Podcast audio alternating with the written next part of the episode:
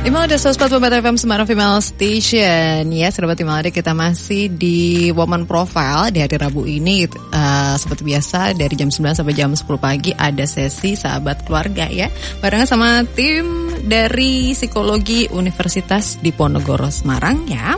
Dan pasti kita akan menghadirkan narasumber yang berbeda-beda Dengan uh, tema bahasan juga yang berbeda-beda gitu. Kalau hari ini kita mau membahas seputar uh, urusan atau prahara rumah tangga. Kalau ini ahlinya Mas Adi sih. Selamat pagi Mas Adi. jadi ahli ya. Selamat Udah pagi, dong. Mbak. Gimana kabarnya Mas Adi sehat? Alhamdulillah. Sehat. Alhamdulillah sehat ya. Bahasan kita kali ini hot topic Mas Adi ya yaitu seputar KDRT. Wah, seru, ya. seru, seru. Seru ya. Dan yang pasti KDRT ini kan uh, tidak hanya fisik ya Mas ya, tidak hanya uh, dalam bentuk kekerasan fisik, tapi yang verbal pun juga uh, bisa masuk ke dalam KDRT seperti itu. Mm-hmm. Nah, uh, sebelumnya mungkin boleh dikasih jabaran dulu Mas Adi ya, sebetulnya KDRT itu uh, apa sih definisinya gitu? Um, kalau definisi, maksudnya saya sekarang tidak uh, bukan orang hukum, jadi mm -hmm. mungkin definisi yang saya gunakan itu lebih ke definisi di psikologis ya. Yeah. Kalau di psikologi itu sebenarnya apa pun bentuk yang menyakiti, mm -hmm. nah tapi sebenarnya mesti ada niat untuk menyakiti. Iya betul. Nah, uh, jadi kalau misalnya kalau uh, kalau misalnya kekerasan di di psikologi itu mm-hmm. kadang-kadang mm -hmm. kita menyakiti orang tapi nggak mm -hmm. ada niat menyakiti, itu dia mm -hmm. bukan kekerasan. Jadi seperti misalnya oh. cabut gigi, kita mm -hmm narik gigi orang, orang kesakitan, tapi mm-hmm. niatnya kan bukan untuk menyakiti, tapi untuk membantu. Iya. Nah, iya, itu okay. artinya uh, bukan kekerasan dia, mm-hmm. uh, walaupun mungkin uh, di satu pihak merasa kesakitan gitu mm-hmm. misalnya. Mm-hmm. Nah, tapi terkadang uh, yang namanya kekerasan rumah tangga itu kan nggak selalu sifatnya objektif, yeah. tapi kadang-kadang kan uh, yang karena dunia manusia mainnya itu kan persepsi. Mm-hmm. Kadang-kadang uh, pasangannya tidak melakukan kekerasan, tapi bisa jadi pasangannya jadi merasa uh, dikerasi. Nah, dan sebenarnya itu sah-sah saja mm-hmm. bagi seseorang merasa tidak diperlakukan dengan layak, mm-hmm. atau bagi seseorang yang merasa perlakuan dari pasangannya itu semestinya tidak begitu, gitu. Mm-hmm. Nah, jadi sebenarnya yang namanya kekerasan itu uh, bisa menyakiti secara fisik atau bisa menyakiti secara verbal. Uh, walaupun niatnya tidak menyakiti, tapi kalau misalnya pasangan kita merasa tersakiti, kan ada baiknya bagi kita untuk mencari cara agar sama-sama nyaman, kan sebenarnya oh, okay. itu. Betul, betul, betul. Nah, jadi uh, kita nggak main di konteks uh, hukum untuk siapa yang salah, tapi ini lebih ke uh, apa pun yang membuat kita merasa tidak nyaman mm-hmm. itu mestinya entah itu kekerasan atau tidak. Mm-hmm. Nah, akan baik ke, kalau misalnya kita bisa menemukan cara agar mm-hmm. kita bisa bisa merasa uh, sama-sama bisa merasa nyaman di mm-hmm keluarga kita mm-hmm. seperti layaknya kita pulang ke rumah. Jadi kalau di kantor udah sumpah pulang mm-hmm. ke rumah nyaman itu kan mm-hmm. enak. Yeah, betul. Tapi kalau pulang ke rumah uh, masalah lagi berantem mm-hmm. gitu mm-hmm. itu kan mm-hmm uh, seperti nggak pulang ke rumah rasanya. Betul, nah, betul, mungkin betul, lebih ke sana. Kekerasan uh, apa? Lebih ke me, uh, menyakiti bisa secara fisik, bisa mm-hmm. secara verbal, atau mm-hmm. bisa aja mendiamkan aja gitu. Oh, okay. itu mm-hmm. uh, pasangannya merasa nggak nyaman. Nah mm-hmm. itu sudah menjadi sesuatu yang ada baiknya kalau kita cari solusinya bersama, bukan didiamkan. Gitu. Hmm, Oke, okay. berarti cukup menarik ya Mas Adi ya. Kalau yang namanya kekerasan itu berarti tidak melulu soal hinaan, cacian Enggak atau selalu. pukulan dan lain sebagainya, tetapi dengan mendiamkan pun atau silent treatment itu juga masuk ke bagian KDRT ternyata ya. Wow. Nah, ini mungkin kerabat Imelda juga mulai ngebatin aduh berarti selama ini saya KDRT dong kalau kalau uh, mendiamkan kalau niatnya untuk menyakiti ya oke okay. kan ada kita mendiamkan uh -huh. biar dia ngerasain gitu. oh nah kalau gitu masuk KDRT nggak mas ya artinya itu agresi kan kita oh, melakukan oh, okay. sesuatu diniatkan hmm. untuk menyakiti orang lain nah oh, di dalam okay. bahasan psikologi itu hmm. masuk ke ranah agresi itu kan oh, kan kekerasan oh oh gitu. baik gitu. nah berarti udah udah ini ya udah uh, lebih clear ya kerabat Imelda KDRT itu uh, ternyata memang luas macamnya gitu ya. Nah nanti kita juga bakal bahas kerabat Imelda kenapa sih orang melakukan KDRT biasanya latar belakangnya apa gitu ya dan uh, lain-lainnya kalau misalnya anda punya pertanyaan seputar KDRT bolehlah kalau mau curhat juga silahkan ya. Mumpung ada ahlinya. Siapa tahu nanti dikasih solusi ya Mas Adi ya. Oke okay. habis ini kerabat Imal ada ya stay tune jangan ke mana-mana.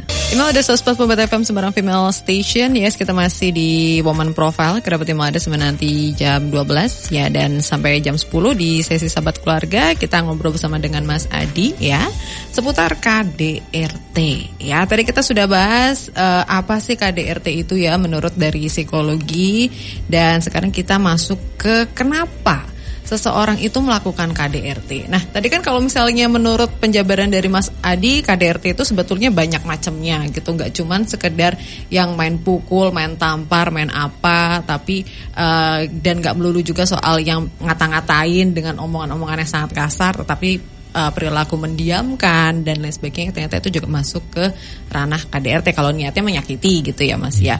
Nah, uh, kita ke KDRT yang bentuknya fisik dulu. Hmm. Tampar. ya gitu kan kayak yeah. mau uh, silat gitu ya, bertarung gitu. Nah, kalau kekerasan yang bentuknya fisik begitu itu biasanya penyebabnya itu apa sih? Kenapa kok seseorang melakukan hal tersebut gitu loh, Mas? Um, biasanya nah ini agak-agak mengagetkan juga kalau bagi mm -hmm. saya saat mengetahui ini bahwa kekerasan itu biasanya terjadi pada orang dekat.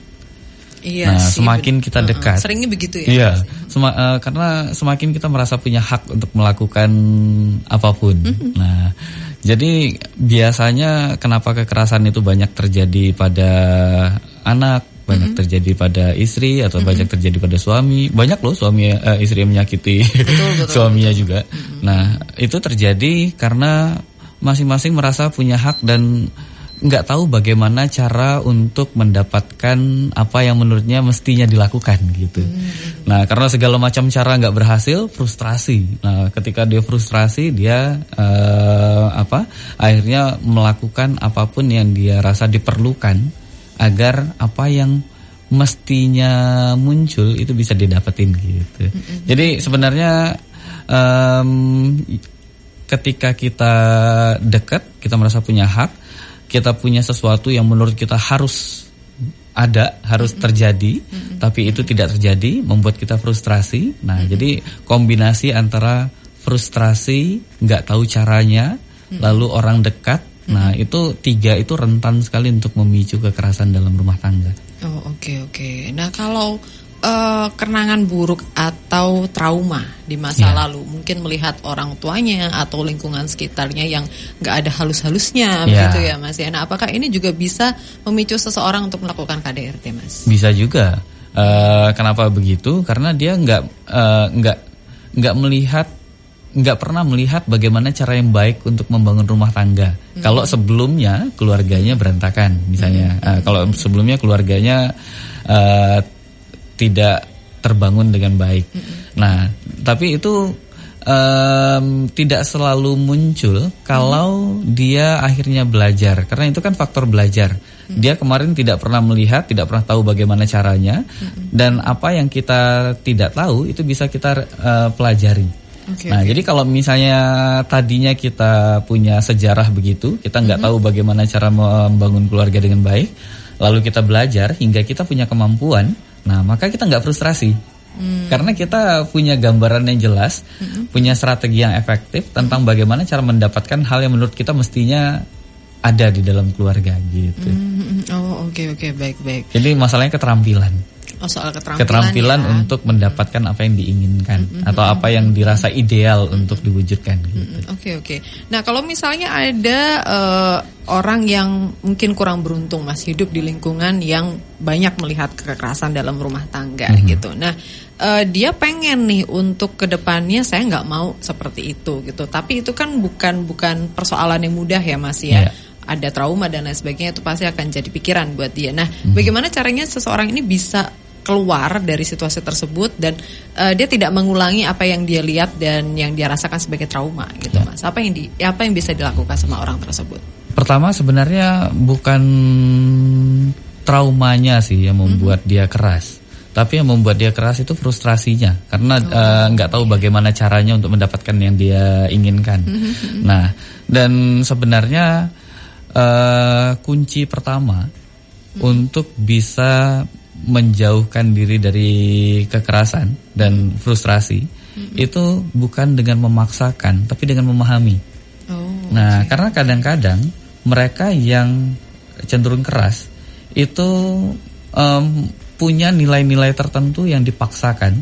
Mm-hmm atau punya keinginan tertentu yang dipaksakan yang tidak tahu bagaimana uh, uh, cara lain yang lebih efektif untuk mendapatkan nilai-nilai yang dia inginkan itu mm -hmm. tidak tahu bagaimana cara mendapatkan uh, cara yang lebih baik untuk mendapatkan yang dia inginkan mm -hmm. uh, sehingga ketika dia memaksakan nggak bisa dapat frustrasi lalu kekerasan mm -hmm. nah tapi ketika fokusnya bukan memaksakan apa yang kita inginkan memaksakan apa yang ideal menurut kita tapi fokusnya memahami apa yang diinginkan pasangan, apa yang saya inginkan, lalu bagaimana mendapatkan jalan tengah yang pas, klik yang pas agar kita sama-sama nyaman.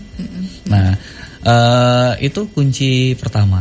Lalu uh, tidak memaksakan uh, bentuk keluarga yang kita inginkan. Jadi kan nggak uh, harus keluarga itu seideal yang kita bayangkan. Mm -hmm ada banyak keluarga yang berbeda dari kita, tapi tetap mereka baik-baik saja. Yeah. Jadi ada banyak cara untuk membangun keluarga, nggak cuma satu. Mm-hmm. Jadi kalau keluarganya berjalan tidak sesuai dengan yang kita harapkan, mm-hmm. bukan berarti itu buruk gitu. Oh. Nah, ada mungkin ada cara yang lain yang mungkin tidak ideal, mm-hmm. tapi itu lebih pas buat kita berdua untuk dijalankan. Mm-hmm. Nah, itu kadang-kadang uh, yang sering kali uh, tidak muncul karena mereka yang KDRT itu punya kecenderungan untuk memaksakan apa yang diinginkan. Bahkan mendengarkan aja enggak uh, apa um, ketika ada permasalahan uh, tidak suka dengan perilaku pasangannya. Bukannya mencoba untuk memahami kenapa dia begitu, apa yang bikin dia begitu, apa yang sebenarnya dia inginkan.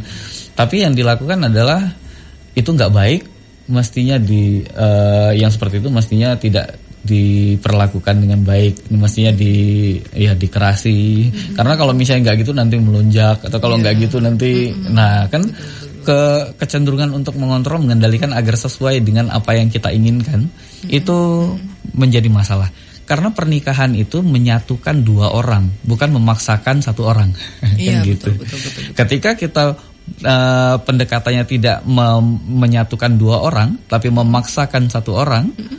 kekerasan rentan sekali untuk muncul. Oke oke okay, baik baik. Nah itu kan untuk yang kekerasan secara fisik ya mas ya. Nah e, kalau misalnya kekerasannya secara fisik gitu seperti gaslighting ya, e, kemudian ngata-ngatain yeah. gitu dengan ucapan kasar dan lain sebagainya, atau dengan tadi silent treatment. Nah apakah e, latar belakangnya itu hampir sama dengan yang tadi kekerasan fisik? Mas Adi? Fisik dan non fisik sebenarnya sama, sama-sama hmm. frustrasi, sama-sama hanya tahu cara itu untuk mendapatkan yang dia inginkan. Oh, Okay, okay. Nah, karena dia tidak tahu bagaimana cara untuk mendapatkan kerelaan dari pasangannya. Mm.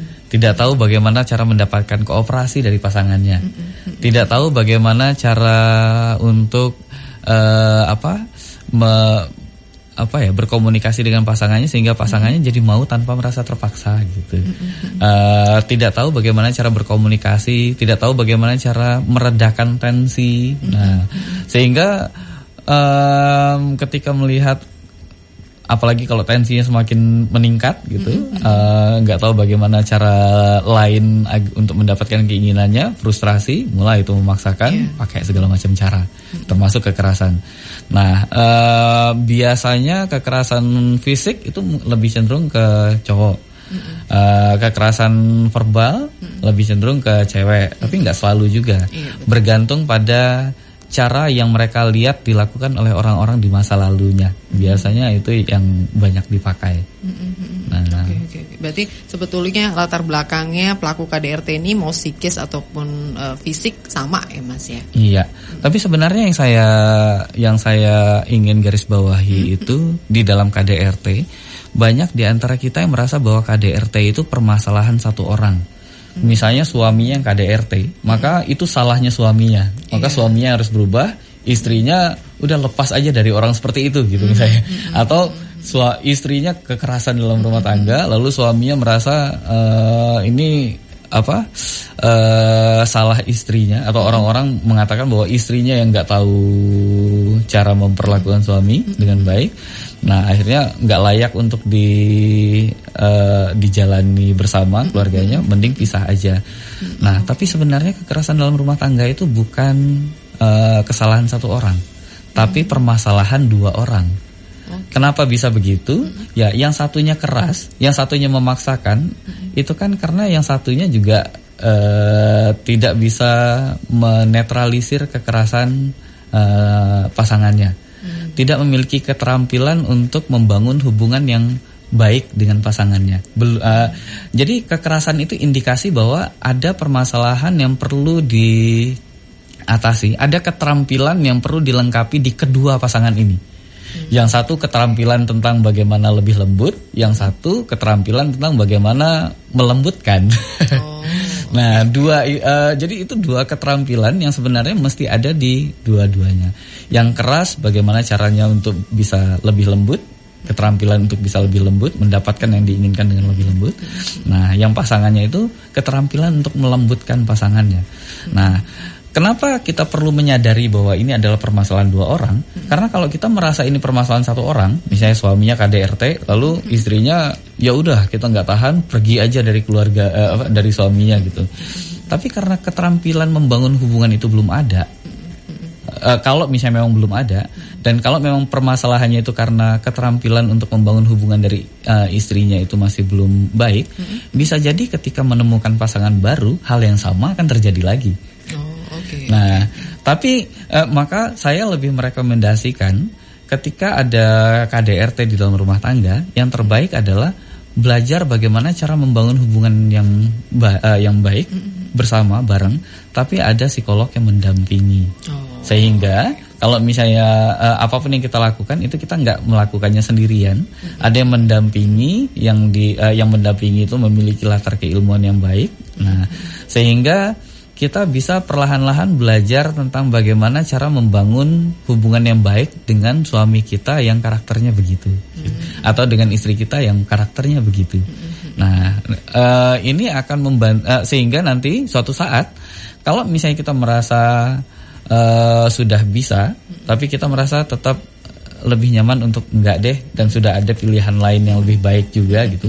Kita mau milih ya itu hak kita Nah, tapi kita mau milih pasangan kita yang lama demi pasangan eh, demi anak kita, demi keluarga dan lain sebagainya, itu juga hak kita. Tapi yang jelas kita memilih ketika kita bisa pilih yang mana pun yang kita inginkan. Oh. Tapi kalau misalnya kita nggak punya pilihan, misalnya kita uh, apa uh, nggak uh, nggak kuat, akhirnya pilih pergi aja. Nah, hmm. tapi kita uh, nggak nggak nggak bisa membangun hubungan yang bareng karena keterampilannya belum ada. Nah khawatirnya nanti ketika kita ketemu orang baru, nah keterampilannya belum ada, hal yang sama terulang kembali. Oh, itu yang iya, dikhawatirkan. Iya. Oke oke, berarti harus sembuhin dulu ya masih dua-duanya gitu. Iya. Nanti kalau misalnya memang sudah sembuh dan memilih untuk nggak bersama-sama lagi ya udah nggak apa-apa iya. gitu. Itu Jadi ad, ada indikasi keterampilan yang belum lengkap. Jadi kenapa nggak kita lengkapi dulu baru memutuskan? Nah, oke okay, gitu. oke. Okay. Nah kita pakai contoh kasus mas, misalnya uh, kasus-kasus uh, kekerasan yang lebih ke psikis ya kayak yeah. misalnya ada suami lah ya yang uh, mungkin dia mendoktrin is, uh, istrinya gitu untuk kamu tuh di rumah aja perempuan tuh tugasnya ini ini ini ini gitu ya nggak usah keluar pokoknya kalau keluar tanpa izin su uh, suami nggak boleh gitu ya terus kamu itu punya saya dan nggak ada yang mau sama kamu selain saya. Pokoknya intinya didoktrin seperti itulah. Jadi hmm. membuat si istri ini tuh kayak bener-bener nggak berdaya dan bener-bener ngerasa depends banget sama si suaminya. Hmm. Akhirnya dia melakukan apa pun yang suaminya suruh gitu. Hmm. Hmm. Nah. Uh, ini kan juga kalau saya pikir sih ini juga masuk ke dalam kekerasan ya mas ya kekerasan betul, dalam rumah betul. tangga ya. Nah kalau kasusnya seperti ini kan tadi Mas Adi sempat bilang ada keterampilan yang uh, kurang dari keduanya ya, yeah. baik dari suami atau istri ya. Kalau dari suami kan jelas keterampilan yang kurang adalah dia ingin uh, mendikte, nyetir dan lain sebagainya. Nah, nah kalau perempuannya keterampilan apa yang nggak dimiliki, no, mas? Kan uh, manut sama suami itu wajib gitu. Simple ya. Uh-uh. Keterampilannya pertama mm -mm. membuka pembicaraan. Oh oke, okay. itu yang tidak dikuasai ya sama si istrinya nah, ya. Kadang-kadang kita kalau membuka pembicaraan itu um, kecenderungan kita adalah membahas siapa yang salah. Iya sih. Ya kan? Biasanya gitu. Nah, kalau membahas siapa yang salah, akhirnya ujung-ujungnya berantem kan? Mhm. Karena eh, yang pasangannya merasa disalahkan, tapi kalau misalnya bukan salah pasangannya, artinya salah kita dong, gitu. nah, tapi kan permasalahannya kan bukan tentang membangun, eh, tentang eh, bukan tentang membahas siapa yang salah, tapi membahas bagaimana caranya supaya lebih enak ya. Siap, entah itu ya eh, kalau misalnya eh, apa, jadi misalnya cara membuka pembicaraan itu terkadang eh, misalnya satu kita bilang aku nggak nyaman deh kamu itu terlalu keras sama aku kalau ngomong misalnya. Artinya kan kamu yang salah. Hmm. Oh Nah, iya benar. tapi eh, dan mereka yang kena KDRT nggak berani buat ngomong begitu. Iya karena kalau misalnya ngomong begitu artinya cari masalah dan akan dipukul gitu misalnya kan. Nah eh, tapi buat eh, kalau misalnya kita merasa tidak nyaman membuka pembicaraan itu kan penting. Jadi eh, langkah pertama adalah tentang belajar membuka pembicaraan dengan me- me- melembutkan awalan. Oh. melembutkan awalan itu bukan hanya tentang nada suara, tapi tentang eh, mengarahkan telunjuk ke kita dulu, eh, agar kita tidak eh, apa, eh, agar pembicaraan ini tidak muncul sebagai menyalahkan orang. Jadi misalnya, Mas, kalau eh, aku kayaknya pengen cerita, misal. Eh, aku uh, ada perasaan gak nyaman tapi aku tahu ini bukan salah mas. Bukan murni kesalahan mas. Ada peranku juga di situ.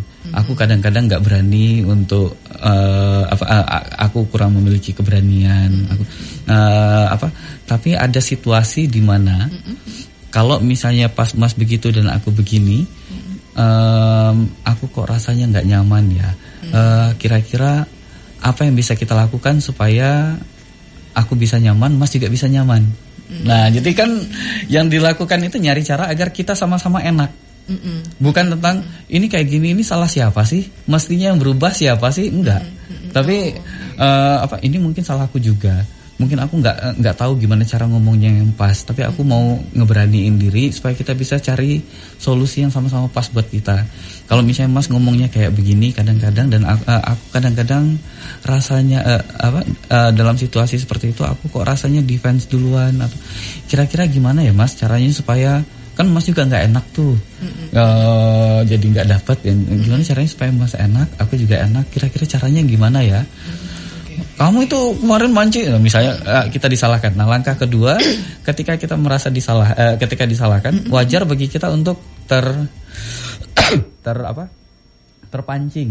Nah langkah kedua adalah belajar bagaimana caranya untuk tidak terpancing terhadap provokasi. Oh. Nah, jadi yang pertama mem- eh, membuka pembicaraan eh, dengan melembutkan pembicaraan misalnya. Lalu yang kedua tentang eh, menetralisir provokasi. Nah, yang ketiga tentang mencari solusi yang sama-sama enak buat eh, kedua pihak. Yang bahkan kalau perlu keterampilan keempat untuk mencari em, ini apa kompromi. Hmm. Nah, kadang-kadang kalau misalnya nggak bisa dicari solusi yang win-win, nah apa yang bisa Mas lepaskan, tapi aku juga lepaskan supaya ya kita sama-sama enak gitu. Jadi nggak cuma Mas doang yang ngelepasin, aku juga melepaskan. Nah, nggak cuma eh, adik doang yang melepaskan, tapi Mas juga ada yang Mas lepaskan Eh, demi kita bisa bareng. Nah, jadi fokusnya itu bukan menyalahkan satu orang, bukan memaksakan, tapi mencari solusi agar bisa sama-sama dapat yang kita inginkan bareng-bareng.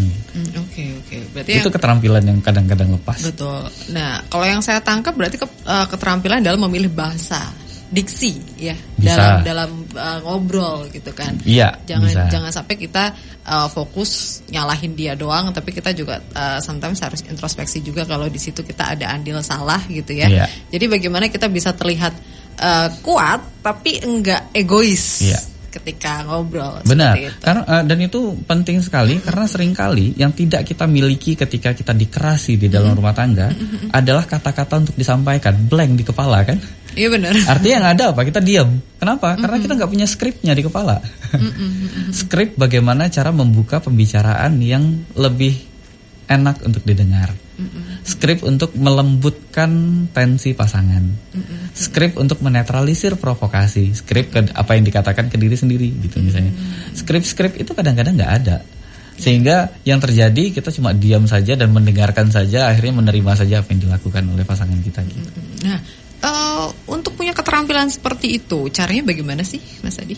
Nah, pertama kita mesti mengetahui apa yang uh, mana yang pas, mana yang tidak, mm-hmm. mana yang baik, uh, mana yang efektif, mana yang tidak. Okay. Nah, kadang-kadang untuk belajar itu kan nggak ada sekolahnya, nggak ada sekolahnya, lalu kita nggak ada uh, nggak dan kadang-kadang apa yang disampaikan oleh orang-orang di luar kebijaksanaan orang-orang di luar mm-hmm. uh, yang kadang-kadang bekerja di pasangan mereka mm-hmm. belum tentu bekerja di pasangan kita. Iya betul, betul. Apa yang efektif di keluarga mereka belum tentu efektif di keluarga kita. Mm-hmm. Nah artinya kita mesti tahu uh, cara ngomong yang pas, cara menetralisir yang pas, dan kalau kita nggak tahu bagaimana caranya. Mm-hmm.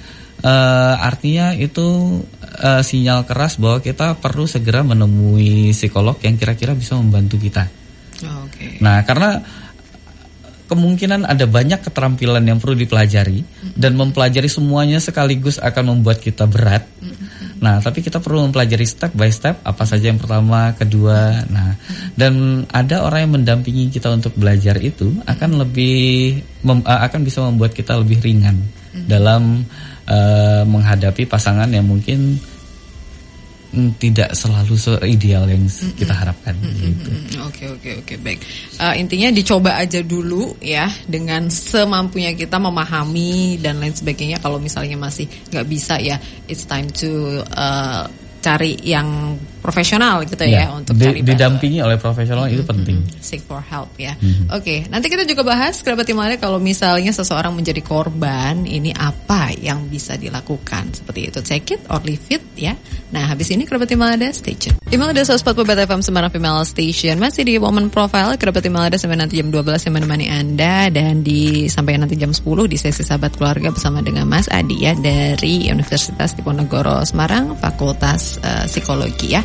Hari ini kita bahas seputar KDRT kerabat Imada dan sudah beberapa yang kita bahas seputar uh, latar belakang kenapa seseorang melakukan KDRT dan apa definisi KDRT serta beberapa uh, bahasan yang lainnya.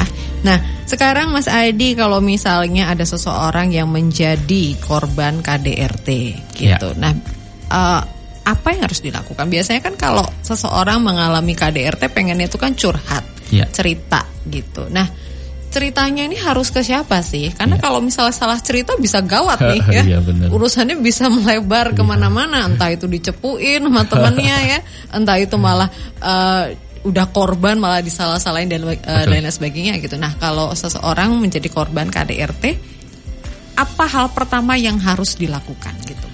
Pertama, uh, rekomendasi dari saya adalah -hmm. mendatangi profesional yang bisa membantu.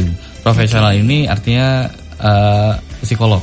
Mm -hmm. Nah, uh, saya tidak merekomendasikan untuk datang ke lawyer dulu. Nah, oh. karena kalau misalnya datang ke ya apa uh, ya pilihan masing-masing. Mm -hmm. Tapi uh, sebelum datang ke lawyer, uh, saya rasa kita perlu melihat apa yang pas bagi kesehatan mental masing-masing dulu.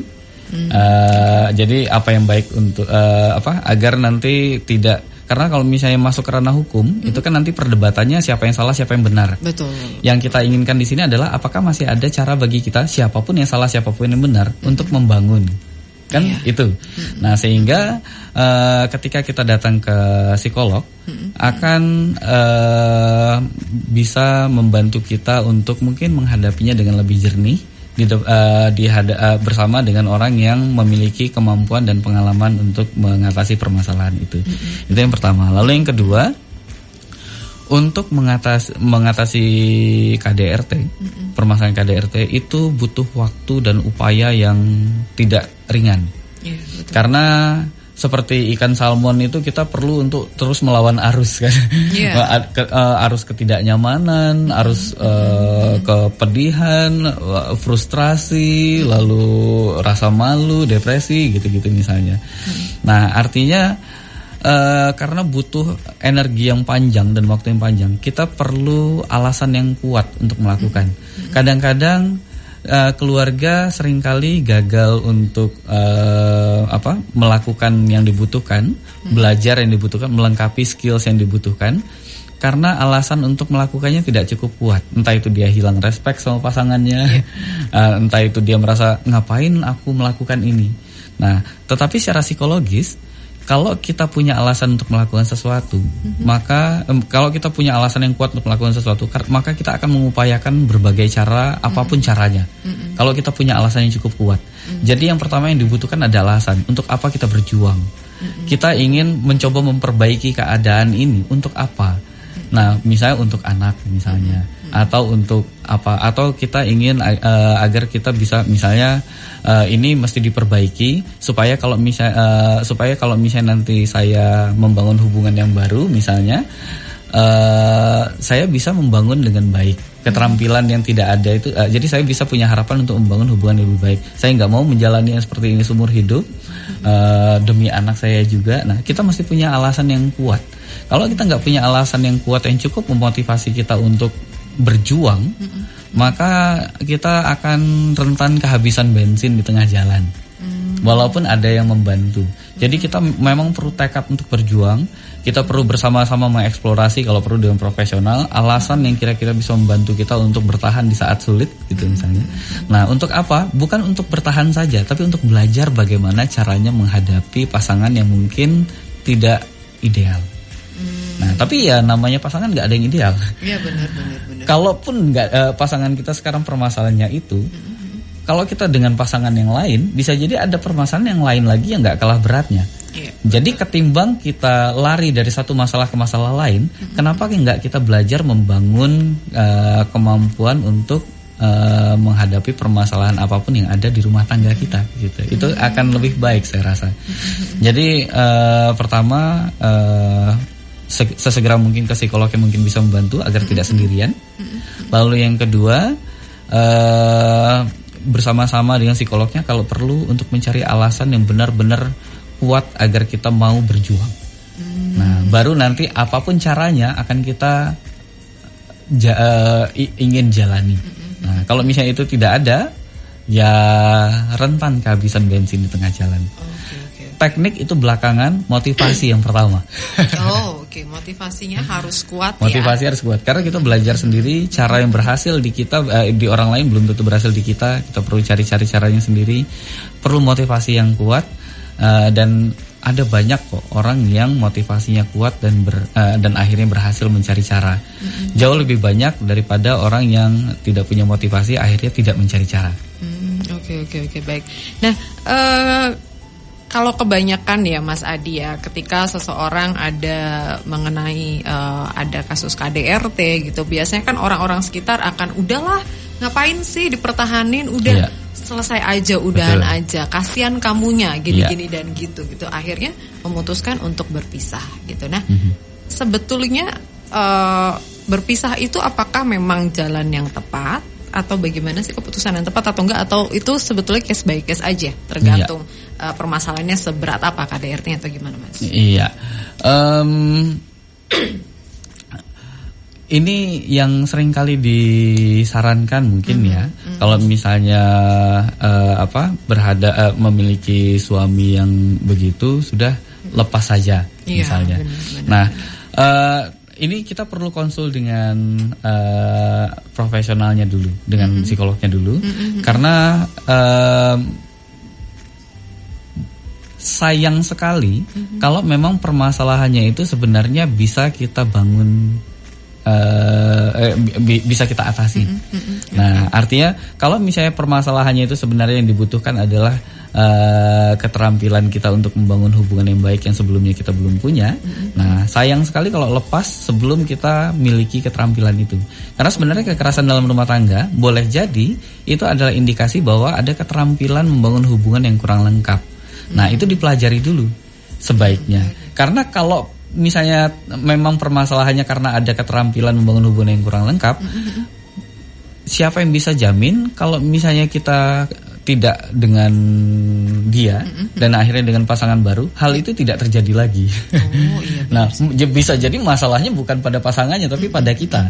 Nah, kalau eh, tapi kalau misalnya kita akhirnya mampu membangun hubungan yang baik dengan eh, pasangan kita yang keras itu, nah artinya kalau nggak dengan dia, mung- kita mungkin akan bisa lebih siap untuk menghadap eh, me- untuk bersama dengan pasangan seperti apa pun karakternya kan, akan lebih baik ketimbang kita eh, dalam kondisi pincang, eh, eh, da- dalam kondisi sakit, eh, ya sembuhkan dulu sakitnya sebelum kita eh, apa eh, sembuhkan dulu permasalahannya, atasi dulu permasalahannya sebelum kita eh, memulai sesuatu yang baru.